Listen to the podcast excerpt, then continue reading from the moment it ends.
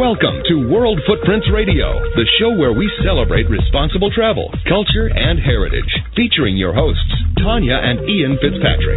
Now, World Footprints Radio. Hello, everybody. Thank you for joining us today on World Footprints Radio, a leading voice in socially conscious and responsible travel. We're your hosts, Tanya and Ian Fitzpatrick, and we're going to take you places where no one else does. If you're joining us for the first time, welcome. We have a great show in store for you today, so sit back and enjoy meeting our wonderful guests who are leaving positive footprints one step at a time. First on this edition of World Footprints Radio, you'll meet Peter Vogel, founder of Culture Prep. Peter joins us to talk about his work in Uganda and around the world. Then David Morey, considered one of America's top strategists, stops by to discuss the current events in North Africa and the Middle East and his ideas for how the U.S. can reboot its foreign policy. David has advised some of the world's top business leaders, 12 global presidential elections, including President Barack Obama, and five Nobel Peace Prize winners, including the Dalai Lama. Finally, prepare your taste buds as Chef Susheela Raghavan shares the culinary traditions and flavors of Malaysia from her new book. As always, if you have a question or comment, write to us at comments at worldfootprints.com. Also, we've started a new feature called Ask Our Guests where you'll have an opportunity to participate in our show by asking one of our future guests a question. We will provide notice of future guests through our Facebook and Twitter pages so you can find links to those pages from our website, worldfootprints.com.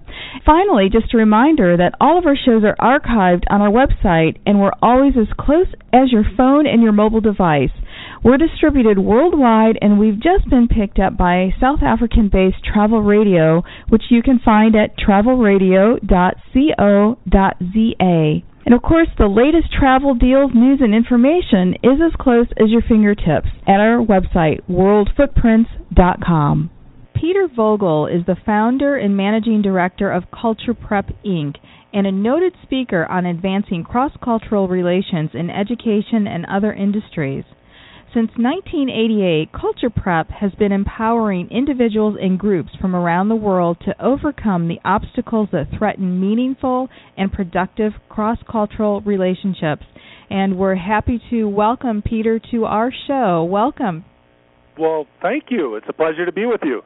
It's our pleasure indeed. Now, what exactly is Culture Prep and how did it come about? Well, back in the mid 80s, I worked in um, management relief and uh, conflict resolution, and um, ended up working with gangs. And we developed a program called Safe to Relate. Uh, and we found that so much of the conflict between gangs at the time was uh, race based, was uh, ethnic based, and we developed a program called Safe to Relate to be able to examine some of the obstacles between the gangs at the time uh, and create uh, some communication and some trust issues and modify the program eventually to uh, bring the program to corporations, to schools, to churches, and to communities. And and you know, it sounds like in some ways, Peter, that um, that your the development of culture prep and and safe to relate um, actually came from a um, uh, an an interest really in in developing you know uh, encouraging better human relationships. Where did that interest come from for you? Well, I am a, uh, an Anglo male, and I was dating a African American woman back in college, and uh, and this was at a predominantly white uh, institution in in northern Wisconsin, and um, we were faced with uh, being very much a, a minority as a couple, and um, undertook the task uh, to examine both of our preconceived notions toward each other, and it became uh, a, a, a personal um, uh, mission of sorts for both of us to examine our both hearts. And um, to bring uh, those findings out to the greater community at a, a largely predominantly white institution and talk about some of those things that were preventing relationship not only between us as a couple, but uh, we as a community in Wisconsin. Peter, uh, you had mentioned Safe to Relate. Explain a bit more about Safe to Relate and what that is. Yes, Safe to Relate is is the flagship program for Culture Prep, and it examines basically uh, three different things. And one would be uh, encouraging individuals to examine their own uh, demons, uh, tripwires, uh, landmines that prevent uh, meaningful, uh, authentic relationships with the other, and uh, a second component, uh, a, a relational component.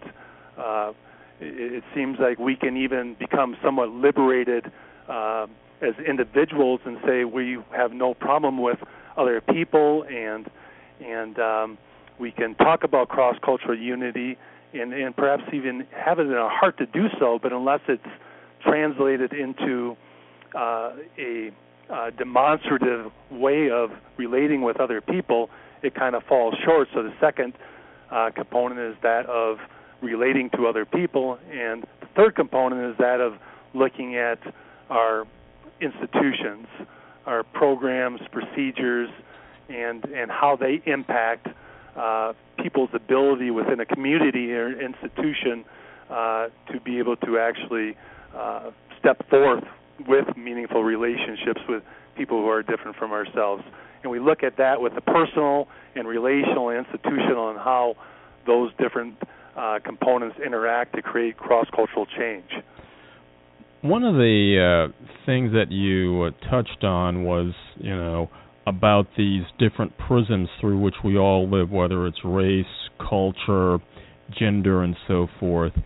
How does those sorts of issues really come to bear in, you know, keeping people apart and keeping that cultural divide? And what have you learned about overcoming that that can really encourage people, give them confidence to build those bridges where it's needed?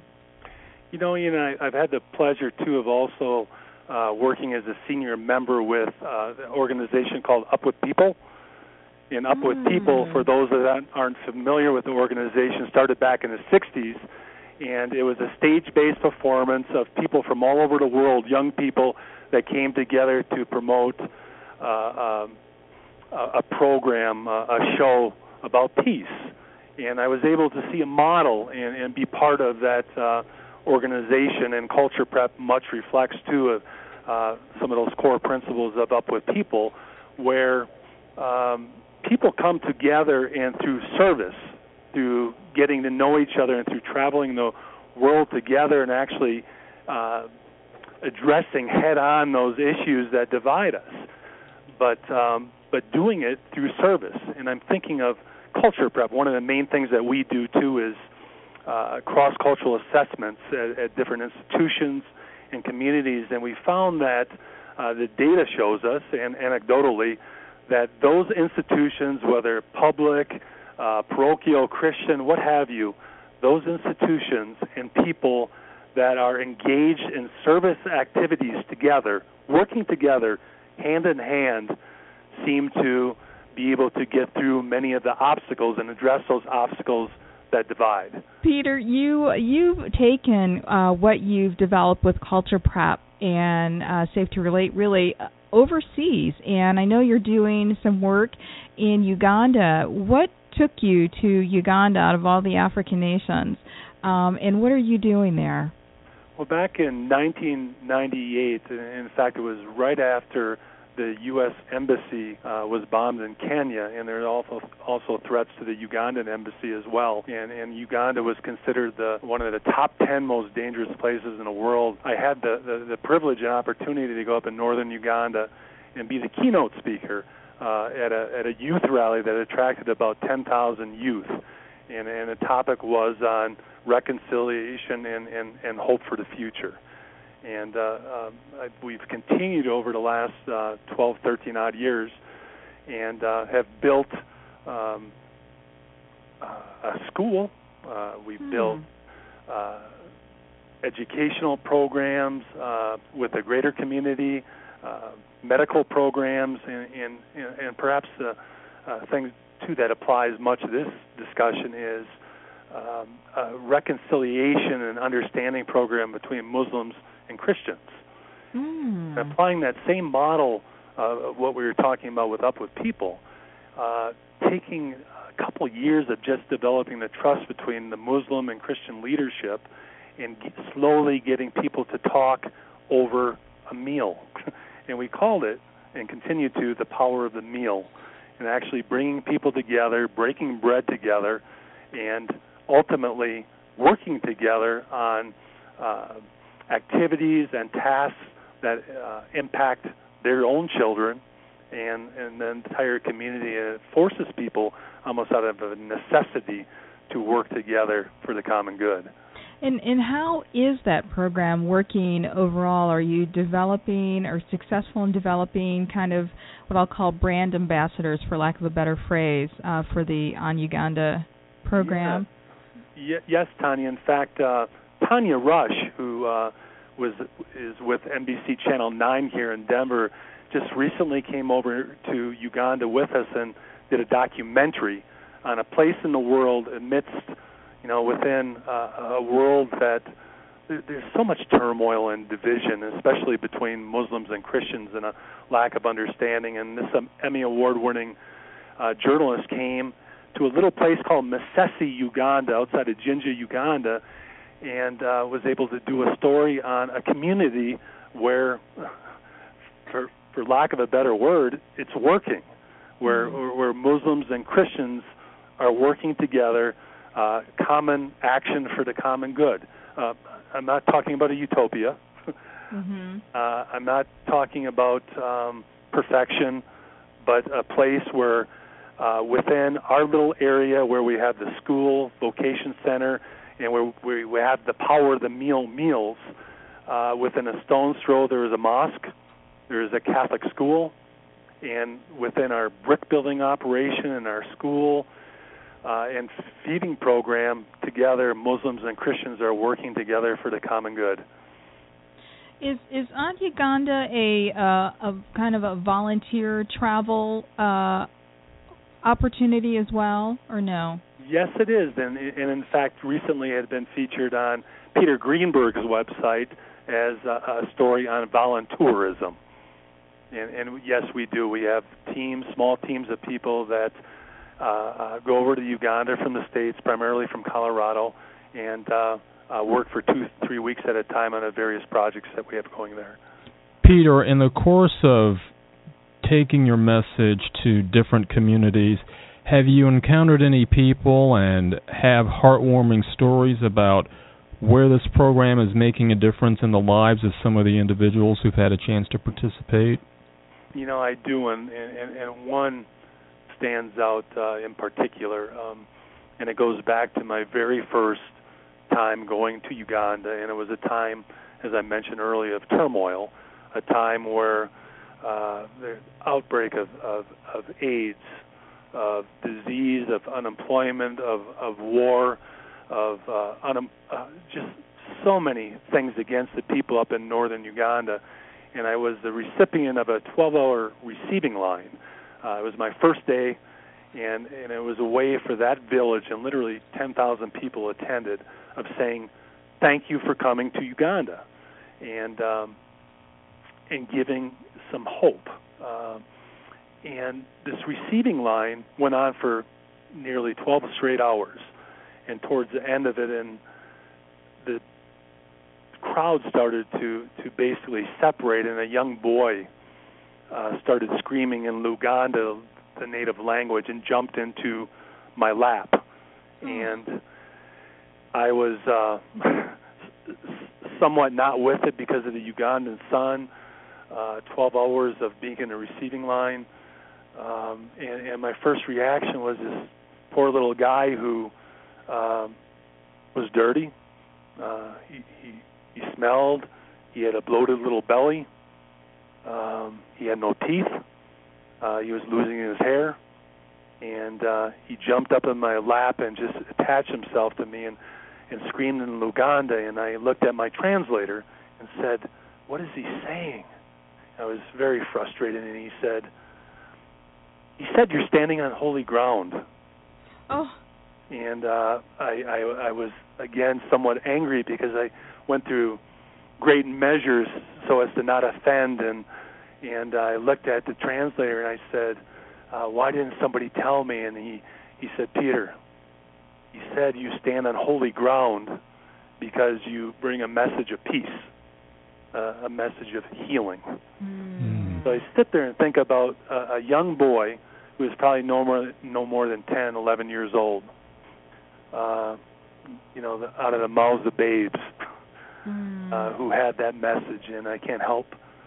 And, and it took a while to process that, not only then, but as I bring a, a message around the world and this country, how we do indeed stand on holy ground, whether it's in Uganda or whether it's going to the grocery store or passing the homeless person or our spouse, uh, when we bring a message of reconciliation and peace, mm. we stand on holy ground, and that will forever stand as uh, one of my most memorable times. Period, and, and in Uganda. Indeed, indeed. I mean, what what a powerful visual, and uh, certainly I visualized um, as you uh, shared this story, and what a powerful message, Peter. And you know, one of the things that I love about what Ian and I do are people like you that we meet, um, people who are as as we are in our in our space really trying to make a difference and so I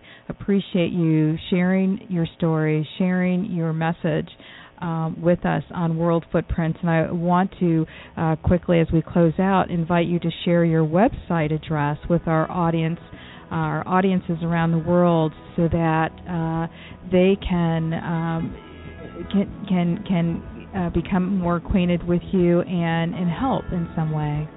Oh, I'd be glad to, and I, I, I might mention too, Tanya and Ian, it's just a caveat before I bring my uh, website is it turned out that I found out later on that that young boy's name was Emmanuel. oh. God is with us. Oh my goodness, you've given me goose pimples. Um, the website for Culture Prep is simply uh, www.cultureprep.com. Thank you so much, uh, Peter. Peter Vogel is the founder and managing director of a very powerful organization, Culture Prep, and I thank you, my dear, for joining us today.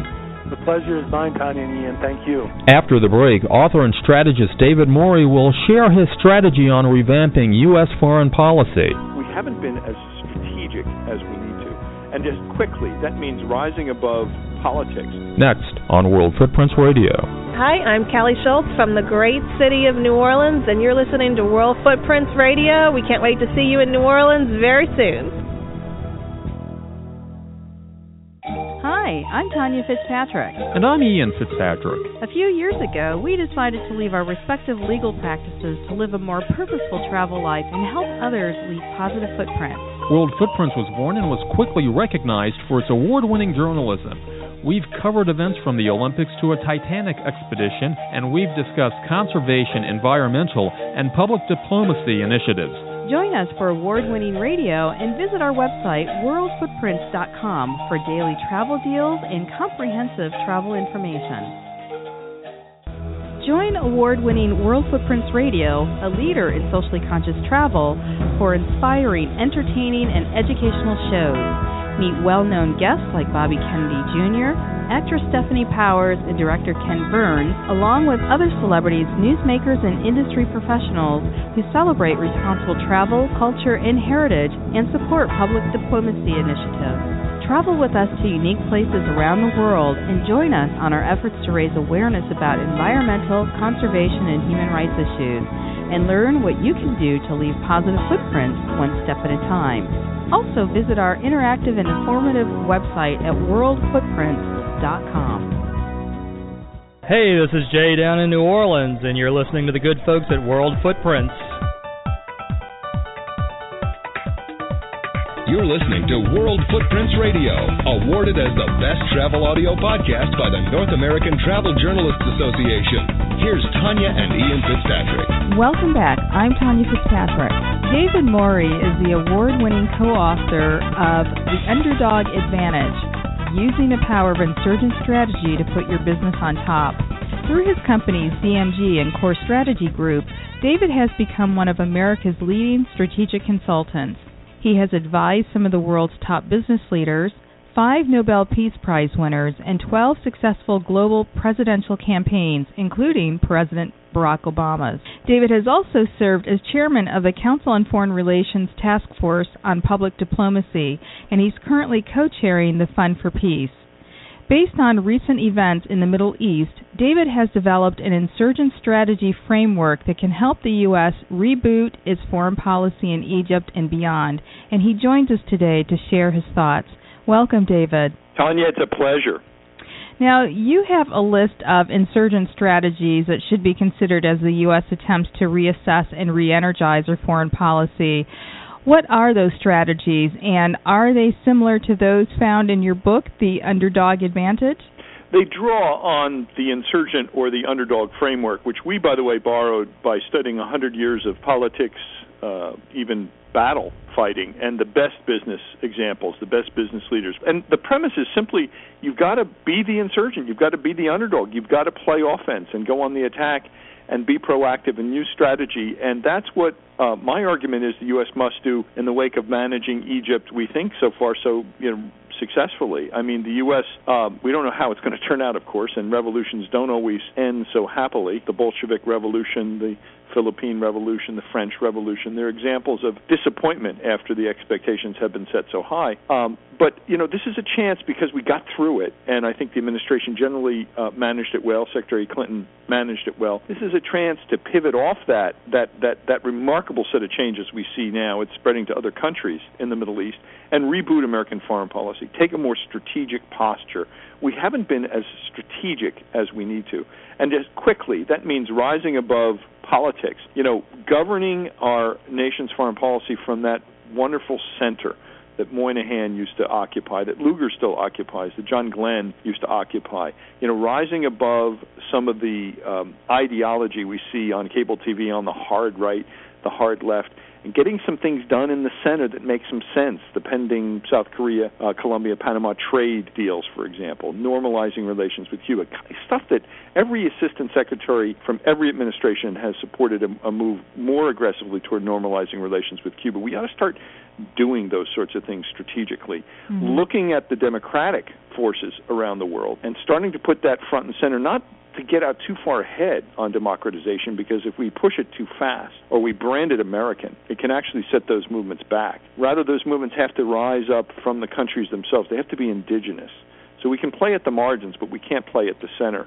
And we do that through supporting organizations like NDI and IRI, great organizations. Your third strategy is uh, ramp up global youth outreach, and that almost sounds like you took a uh, or, or, or transferred a um, page from the playbook of uh, Barack Obama's campaign. Yeah, it's happening around the world, isn't it? Um, you know, elections, for example, the last election in South Korea, you know, largely, uh, actually the one before the last one, was won because the youth turned out. I mean, you see it in Asia, you see it in the Middle East, where over 30% of the population is uh, under 30. Uh, over 60% in Egypt is under 30. Some people, some demographic experts calculate. We've got to start looking at those issues, the sort of next generation issues. Um, mm-hmm. Um, you know, the Middle East has 25% unemployment among the youth. You know, you're going to have a lot more TV scenes with that kind of dissatisfaction. Yeah, absolutely, absolutely. And you know, you know, from a public diplomacy perspective, you know, kind of uh, touching on your your fourth point about foreign policy, um, public, you know, diplomacy can be practiced through a variety of methods, from media interviews to educational exchanges. What things should NGOs, corporations, and even the media consider in reestablishing relationships with with Egypt? Europe and surrounding Middle Eastern countries? Well, we know we don't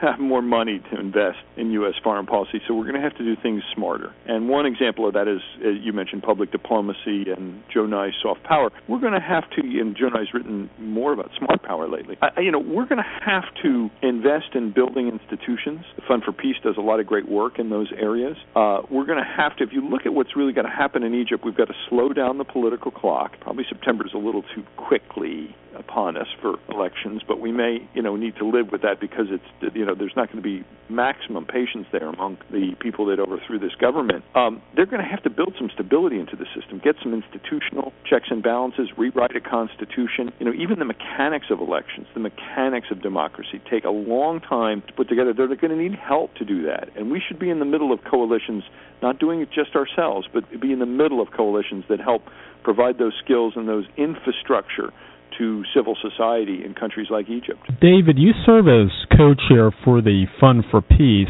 What is the Fund for Peace?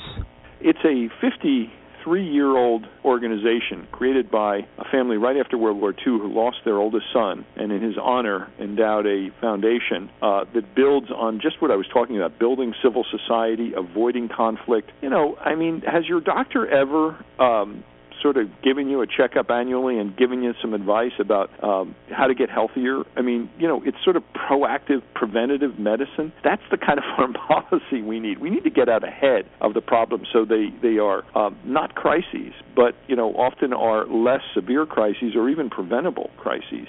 The Fund for Peace tries to do that. It tries to prevent war before it happens. Tourism plays an integral role in the establishment of peace and security in, in many places, and it's a major industry in Egypt. What can the country do to help rebuild that valuable infrastructure in a short time? Is there a role for the U.S. to play or assist in those efforts?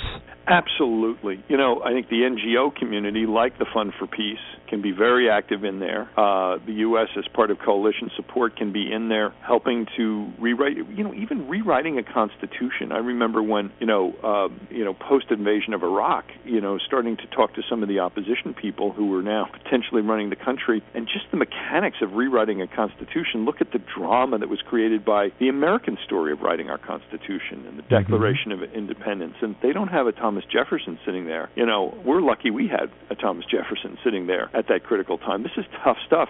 They can borrow some of the best practices from around the world, uh, and and that's something that you know you've got to really build this. It's like building a house. You got to build the foundation. You got to bring in subcontractors to help build the rooms and do the different pieces of the house. They're going to have to, um, you know, they're going to have to get some economic progress moving fairly quickly because the economic uh, patience will not be uh, everlasting amongst the Egyptian people. Uh, you know, they, they're going to have to start uh, bolstering up the security so you don't have, um, you know, all kinds of civil unrest within the within the country. Uh, they're going to have to figure out how you participate in the system, how you hold debates, how you compete fairly in elections, how you build voter lists that are real, not like, you know, Mubarak. You know, at least he wasn't uh, he wasn't getting over 100% of the vote. Mm-hmm. but you get the feeling they don't have really credible voter lists and, and mechanics for voting. These all these are the kind of things. Fund for Peace does this sort of thing, and in addition to predicting and preventing conflict, these are the kind of things that NGOs can be very, very valuable in terms of their contribution. As we look at these calls in the Middle East for freedom, for more opportunity in places like Egypt, uh, we don't really know how this is all going to shape out. It's just not clear what shape these countries will take in years to come. That is so true, Ian. And, uh, you know, one thing the Egyptian example reminds us of, teaches us again, is that politics is, is linear for a while, then becomes exponential. I mean, you know, the, the, some of the big victories we've been a part of, including Obama in 2008, Corazon Aquino in 1986 in the Philippines, Kim Dae Jung in South Korea in 1997, they're exponential victories. They're sort of moments when the planets align. And just when we're getting discouraged about Middle East peace, maybe all these molecules in motion, maybe it will help. I mean, mm-hmm. you know, it, it, conventional wisdom is it's going to decrease the chance but maybe it will increase the chance. I mean, we were making, you know, poor George Mitchell. He must be the most tired man in. I mean, uh, you know, two and a half years he's made, you know, one thirty second of an inch progress in mm. East and the Middle East, and there's no one more competent to do it than George Mitchell, Senator Mitchell. Um, you know, let me make another point. You know, and as you're saying, Ian and Tanya, uh, you know, in Tunisia, uh, not just in Egypt, in Bahrain, Jordan, Yemen, Algeria, you're seeing you know this exponential change. It's I'd almost say dominoes, you know, hitting other dominoes, but they're all different and they all have different leadership structures and different detailed dynamics. Um, you know, Senator Moynihan was a client of ours back in the 80s, and he once said to me, uh, we were talking about Russia, talking about the old Soviet Union, the Soviet Union then, and he very casually said, "You know, the Soviet Union is over." And I said, "What do you mean the Soviet Hmm. Union is over? It's 1984." And he said, "Well, the Xerox machine will destroy it." It was a very prescient comment, and you start to think about the information revolution, how it's progressed since 1984, how it impacted Egypt. It was an election in some ways um, called, fought, and won on Facebook and Twitter. Mhm. This is even more important a point that, that the senator was making in, in 2011. And you look at the two countries in the world that try and bottle up those forces, so, uh, North Korea and Iran, and you Mhm. wonder how long will they be able to keep doing this? You know what?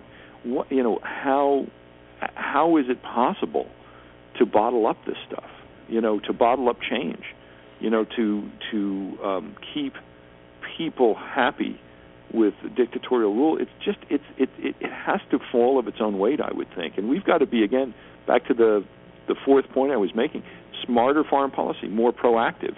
Switching gears a little bit, David, what are some of the things a company should consider when uh, trying to establish itself in a foreign market? Well, in a foreign market, you've got to, you know, do your homework, and uh, there's, you know, you've got such great resources at your fingertips now on the computer.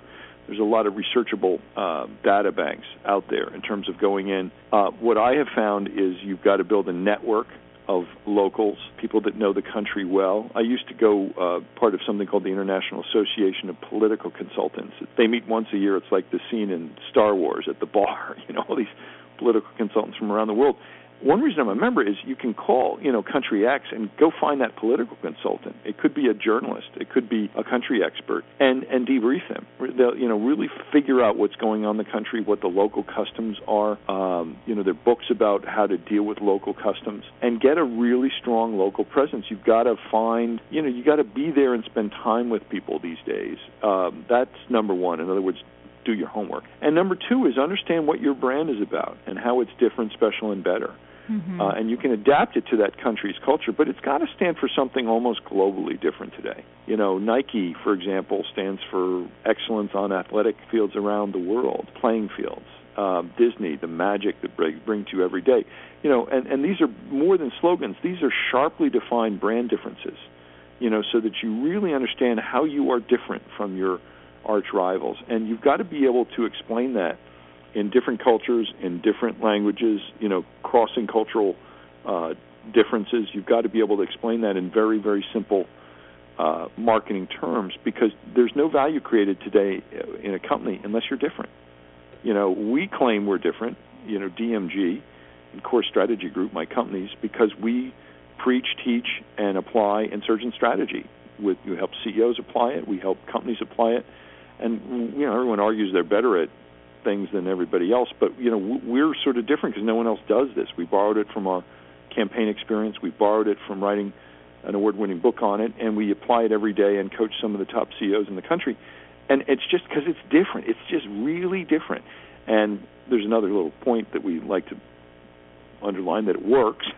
but I mean, you know, being different is really good. Uh, Roberto Goizueta, who was our early client at the Coca-Cola company, once said, "Be different or be damned." It's great advice. I like that. I like that. I'm going to adopt that myself.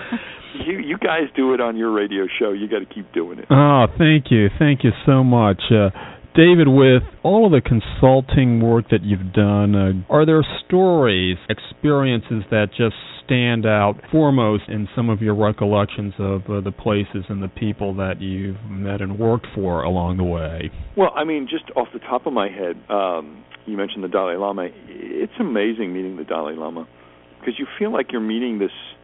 I mean, one of the great religious spiritual leaders of the world. It's like meeting the Pope. Or, I mean, it's just it's a really it's a powerful experience. But you're bowled over by the sort of ordinary nature of him, the sort of natural day-to-day humility of the man.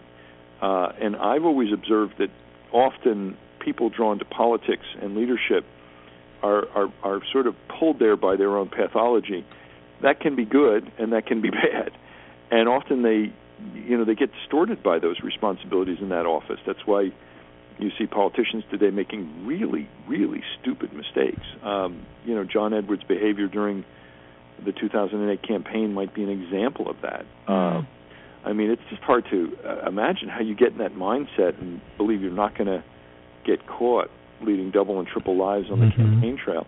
And and so here's the Dalai Lama, this sort of ordinary man, like, incredibly intelligent, but just you know almost shy, you know, almost paradoxically a leader, you know. And and it's just it's an example I think that's inspirational. However you your religious beliefs shake out. Um, I, I happen to think Buddhism has some real world lessons, no matter what your religion is today. Um, and and he really lives and breathes it. It's a pretty amazing persona that he presents. Mm. What what exactly did you uh, advise him on? What what did he um, retain you guys for? Well, we never took any money from the Dalai Lama, but we um, we worked um, a while ago in developing a uh, an institute for democracy, Asian democracy, uh, that was helping countries like South Korea, like the Philippines, uh, other countries in the region, especially Burma and Aung San Suu Kyi, uh, begin to think about how to democratize, how to apply the tools, the strategies, you know, the best practices of of creating more democratic societies, which tend to be more stable, tend to go to war less, tend to be good for the people because they feel represented. Not perfect, but a lot more perfect than, let's say, the way they rule Iran today. Uh, and um, he was a part of that in that it was uh, a reason to spend a lot of time, especially on Burma and Tibet, you know, and look at the Tibet issue, create recommendations, uh, begin to figure out how um, it's not quite happened yet, but how you could get create more stability between China and Tibet, how they could come to some kind of agreements, uh, and starting to get there, but not all the way there.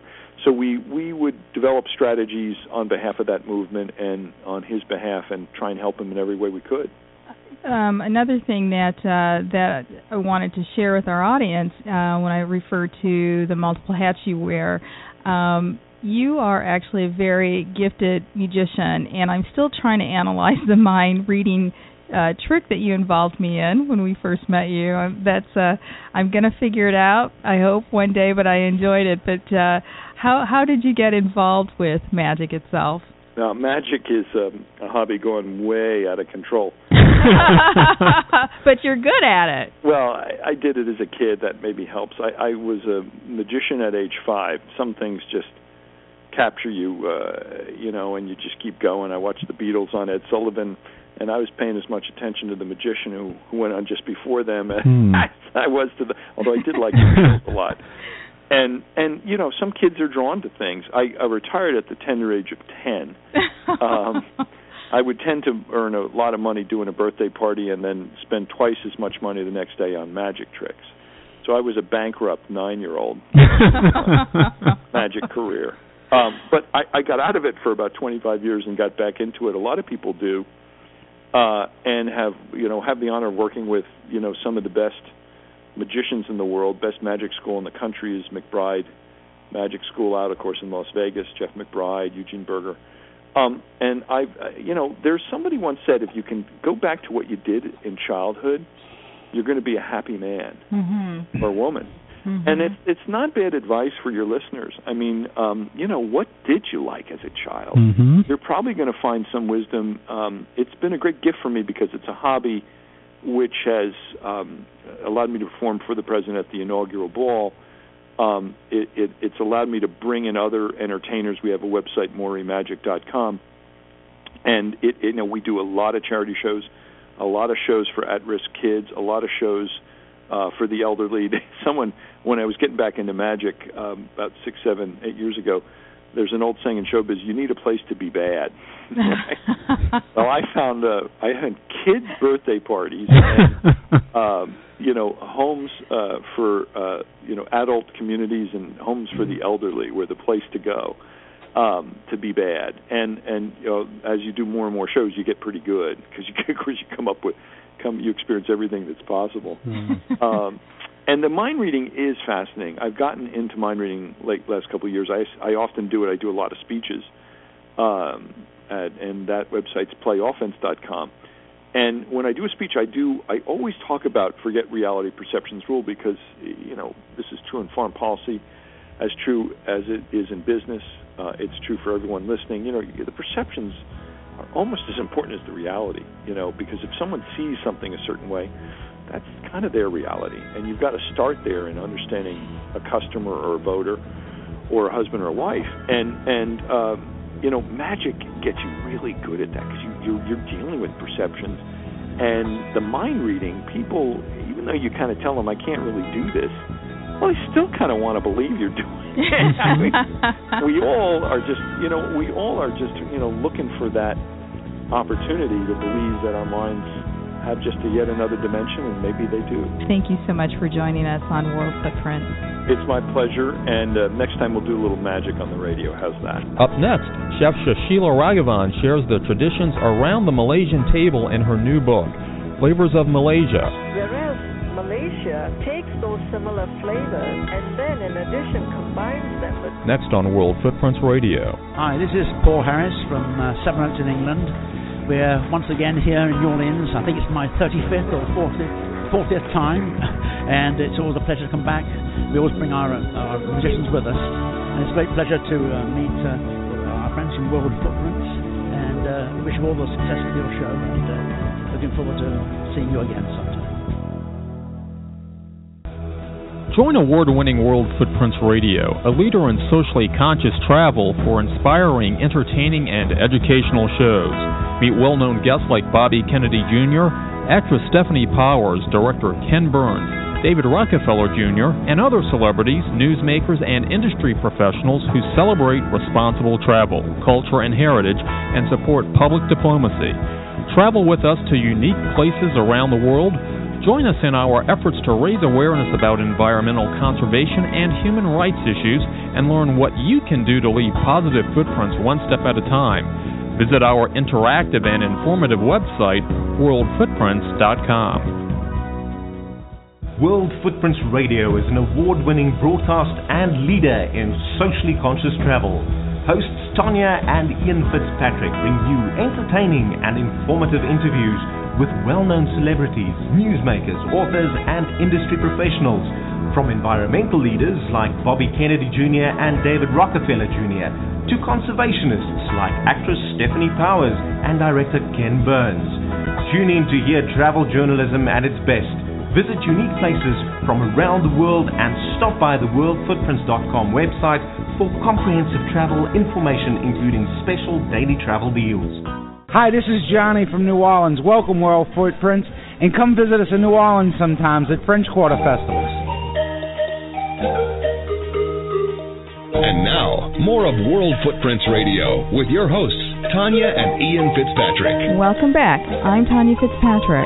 Susheela Raghavan is the author of the new Malaysian cookbook, Flavors of Malaysia A Journey Through Time, Taste, and Tradition. Susheela's new book will indeed take you on a wonderful sensory journey as she serves up more than 150 amazing recipes, touching family stories, and fascinating notes about the multicultural origins of Malaysian food in this wonderful collection. Susheela, welcome to World Footprints. Thank you, thank you, Tony and Yan. You, you know, in reading the going through your book and reading the personal stories and regional descriptions that you have throughout the entire cookbook, it was very clear to us that you wrote from the heart. Who inspired you to write this book? Well, of course, my mom and dad, but mostly my mom, uh, grand grandmom too. Uh, my mother, I mean, I remember from young, mother used to be, you know, she had nine of us, and she would have uh, food, uh, different varieties of food every day, different dishes, and I even remember her coming by each one, nine of us, and asking us, um, you know, what we would like to eat uh, every day, and she'd try to cook something special every day. She never got tired. She wouldn't complain. You Mm. know. So to me, that was great inspiration, and also, you know, a lot of the stories. My father was a great adventurer with food, and his stories at meal tables, and he would take us to the wet market. We would um, take us to, on a Sunday to the coffee shop. That those were our restaurants actually when we were growing up. Mm-hmm. And uh, most of all, of course, um, you know, watching my grandma, you know, she watching in the kitchen, creating uh, some wonderful foods during the weekends, and waking up with the smell and running to the kitchen. So a lot of the stories that I grew up, uh, you know, kind of inspired me to write this book too, and mainly coming from my mom, my grandmother, and my dad. Malaysia was was once a, a major center of the spice trade in Southeast Asia, but it since emerged with a new rich culinary, well, with many new rich culinary traditions. Yes. Uh-huh. Talk a little bit about that because you describe that in your book. Uh, we have, um, you know, it's food in Malaysia is not just about what we eat. Um, it's connected to our daily lives. You know, it we, you know, whether we are at school, whether it's at home, whether it's with the hawkers, whether during festivals where we mingle with all the different ethnic groups and you know exposed to different flavors. So the culinary traditions came from many of the uh, group influence or people coming to uh, conquer or, or uh, through trade. So uh, a lot of the uh, people who came from China, from India from Thailand, um, even from the European countries, uh, from Portugal, uh, Holland, and the, in England. With all of the cultural diffusion that's taken place, how does Malaysian food differ from some of the other Southeast Asian cuisines? Malaysia does have some uh, influences from these uh, Southeast Asian countries, for example, Indonesia, Thailand. If you go to Malaysia in the north, you get some influence of the Thai cooking. If you go down towards Indonesia, you get some of the influence of Sumatra or Javanese. Uh, Celebes cooking, and then you um, also have the influence from Sri Lankan cooking, and also from the uh, Asia, China, and um, India. But the difference is, I mean, although these, uh, for example, Thai, Chinese, and Indian are product of their own specific cultures, whereas Malaysia takes those similar flavors and then, in addition, combines them with other uh, influ- uh, influence, you know, combining with the different ethnic influences to create more unique flavors, you know, a kind of a different dimension. Within Malaysia, how are the regional differences manifested, and how does that actually influence some of the signature dishes that come from particular regions within Malaysia?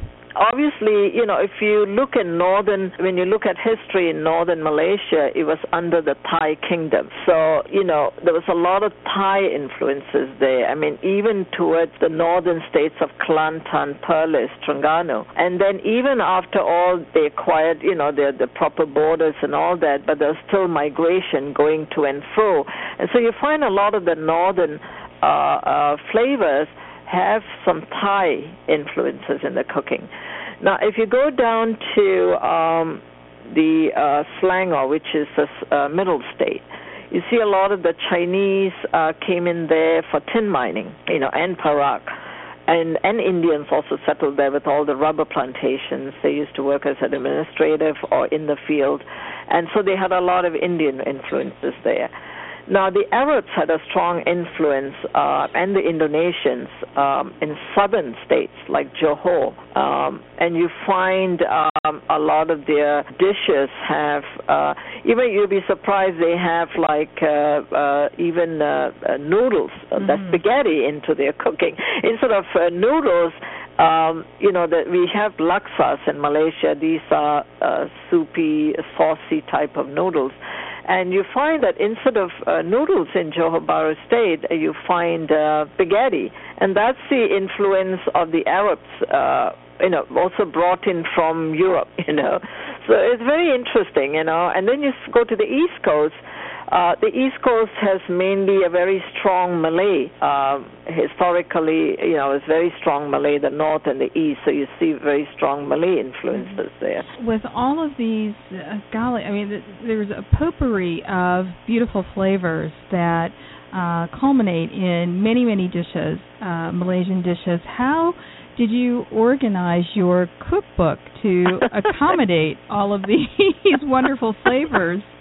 I think, well, you know, I, I grew up in Malaysia, and I think growing up, I had a lot of, uh, I mean, exposure to all these uh, different ethnic flavors, and and I think one of my important uh, goals for my book was to showcase to people what Malaysia cuisine is and what Malaysia cuisine is is not what they eat in restaurants here where there were only mainly when Malaysian food began it was just Chinese type of flavors from Malaysia. And you did not see uh, the Malay and the Indian flavors. Then the Malay flavors came a few of the dishes you know on the restaurant menus. But people never thought there were like Indian flavors in Malaysian cuisine so, and then they didn't know what was nonya flavors. They didn't know what was kristang. They didn't know what was chili. So, what I my my my goal was to have a book that showcases what really Malaysian cuisine is and who Malaysians are. And to understand the cuisine, you really have to do, who, you know, first to discuss who the Malaysians are. Mm-hmm. So, I mean, that's what I did in my introduction, and not just, you know, I just didn't want to create a recipe book, but I wanted people to know first, before you get to the recipes, who a Malaysian is, what the cultures are, and then the recipes. And then it took, I mean, I got recipes. Um, a lot of it is growing up and uh, being exposed to these different cultures, and also friends. We used to go to friends' houses during open house festivals. Each ethnic group celebrated the festivals and we had open houses where we would just go and visit each other during the festivals, you know, and food would be laid out, so you get exposed to that. And then the hawkers, the different hawkers, and you know, the, I love hawker food. I mean, that's what our restaurants were, you know, coffee Yes. shops and hawkers and. So that also you learn what are the different ethnic groups and the different foods that that they cooked and um you know, so a, a combination of things, you know, friends and school cafeterias and Mhm. hawkers, and so I mean, and I, I, and you know, to tell you the truth, I think one of the, in, for me, what also made me write that book is I felt nobody really knew what Malaysian food uh, is. Yeah, Okay. and and I think where you know where the uh, cuisine is concerned, you know there's a lot of belief that all Malaysian dishes are are very hot and spicy, and indeed a lot of your recipes do call for jalapenos and you know other standard spices, but but but that's uh, that's that's a generalization, I think. Uh, It is, it is, it is. Because if you look at the, a lot of the dishes I have, yes, the the ones that are hot are really coming from the Malays, the Malay community. Um, they love hot, spicy. They love these bird peppers, very hot. They call chili padis, you know. But then uh, Indians also, Indian food is not necessarily hot. It can be um, hot and as well as mild but the uh, the food coming from the Chinese influence, uh, they are milder. You know, they're not hot. But what they have done is they've incorporated condiments. Condiments is a big, big thing in Malaysia. We use condiments to put over everything, you Yes. know, over noodles. Even if it's hot, our dishes are hot. No, you still add the condiments on on the meal table. We have condiments because it suits each individual taste. you Yes, know, I remember from my time in Penang. oh, you did go to Penang. I Yes, see. yes. Yeah. Penang, was, Penang is one of my favorite places. Yes. Anywhere near the water is a favorite place of mine, so uh, that, Yes. that's what drew me there. But you, um, Cecilia, uh, Susheela, you have a chapter in your book called Fusion Malaysian, and I'm wondering, I mean, Malaysian food is already a fusion of other cultures. so yes. what is this chapter, Fusion Malaysian? That fusion means taking some of the foods that are very commonly eaten in in the U.S., like spaghetti, like roast chicken, uh, uh, sandwiches. You know, I have a sambal sandwich, which is very interesting. You know, the concept of taking a sambal and using it as a spread with chicken and and cheeses and creating uh, layers of flavors in a sandwich. And then a burger, you know, is so popular in this country. Um, you really don't have burgers in Malaysia growing up. Perhaps now with all the Taco Bell and the Fridays, th- thing, you know, TGI and all, you have these. But so that's what I mean by fusion. When, um, especially, I relate that to my daughter and her friends. And and then also the my American friends, you know, where I would do that, uh, you know, not for my festivals, but the traditional festivals in this country that celebrate it. With over 150 recipes and flavors of Malaysia, I'm sure some of the the recipes might be intimidating uh, to the first time preparer of these foods. Are there some dishes, maybe a dish or two that you think might be a good gateway to Malaysian cuisine and culture that you would recommend uh, the novice perhaps to begin their adventure of Malaysian cuisine with? Yeah, actually, uh, one of the uh, my my goal for this book was to keep the flavors, the authenticity, you know, but yet that would appeal to everyone. And um, so what I try to do is simplify the recipes so it doesn't look so intimidating. Secondly, also try to make it a little healthier and easier to cook. So three things: easy to make, prepare, um, uh, you know, not so much of oil and not so much of uh, fishy taste and things like that. So, you know, I, I I'm it's it looks I don't and you know I've I've also done classes here now, cooking classes, and I notice that uh, mostly it's Westerners in my classes, and they come in, they take the recipe, and I'm amazed. At the end of the day, the recipes come out great so, I mean, I don't even show them. I go over it, they take it over, and they do a hands on class. And it comes out great. So, I mean, that's why, and, and a lot of the ingredients that are in the book, um, I give you substitutions also, and a lot of them can be found at supermarkets. Mm-hmm. So I don't think. So I think a lot of people uh, say that no, you have to use this. Not really. Like yesterday when I had a cooking class, and I, I uh, they couldn't find enough of uh, Chinese broccoli. So I said use broccolini, and the flavor came out great with broccolini. You know, so and um, so I mean, you know, you can have substitutions uh, instead of galangal, which you know people say, what is galangal? It's a family. It's commonly used in Malaysian cooking, in Malay cooking, but you can substitute with ginger. So I've used ginger throughout, you know. So um, and since we are all so familiar with curries, mm-hmm. there's one recipe there, and and then you know people love curries, and we are already aware of Indian cuisine here.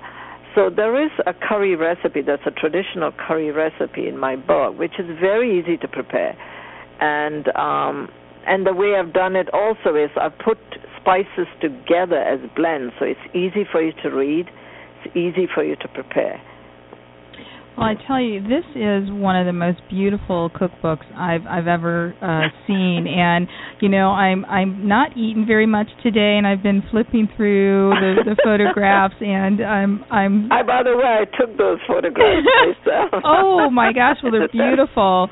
Oh, but but I, I I just thank you because you know, as with languages it's it's easier to learn a new language when you love and appreciate the culture. And the yeah. same applies to new culinary experiences. And you did just such a wonderful job of sharing uh, your personal stories and historical and cultural insights uh, in your book. And and to help people gain an appreciation for uh, Malaysia as a country, but certainly um, the, uh, the the culinary traditions of Malaysian food. And I thank you so much for joining us today on World Footprints and, and sharing your part of the world with us.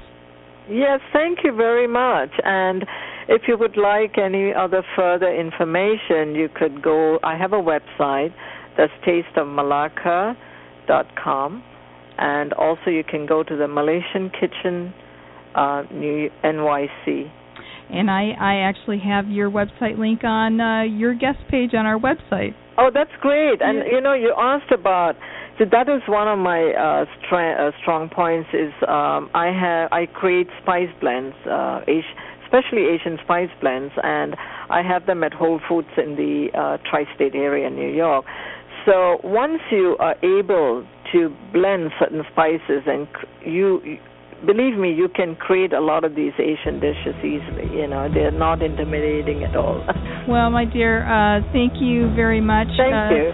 Susheela Raghavan, author of the new Malaysian cookbook, Flavors of Malaysia. Thank you for joining us. Thank you, Tanya and Ian. Thanks again. We hope you enjoyed our show today, and as always, we look forward to spending time with you and connecting with you throughout the week on our social networks Facebook, Twitter, and others.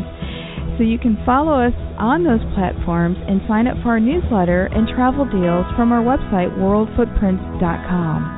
We're Tanya and Ian Fitzpatrick, and we'll see you on the air again next week, same time, same frequency. And until then, we wish you blue skies and purposeful travel that leaves positive footprints one step at a time. Hi, guys. My name is Sandy Best, the Sandy Best from Lake Louise.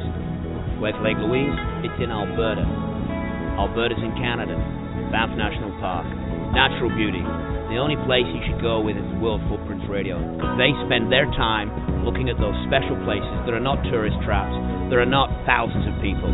For the best on the planet, go with World Footprints Radio. World Footprints Radio is a presentation of Travel and On Media Productions, LLC. All rights reserved.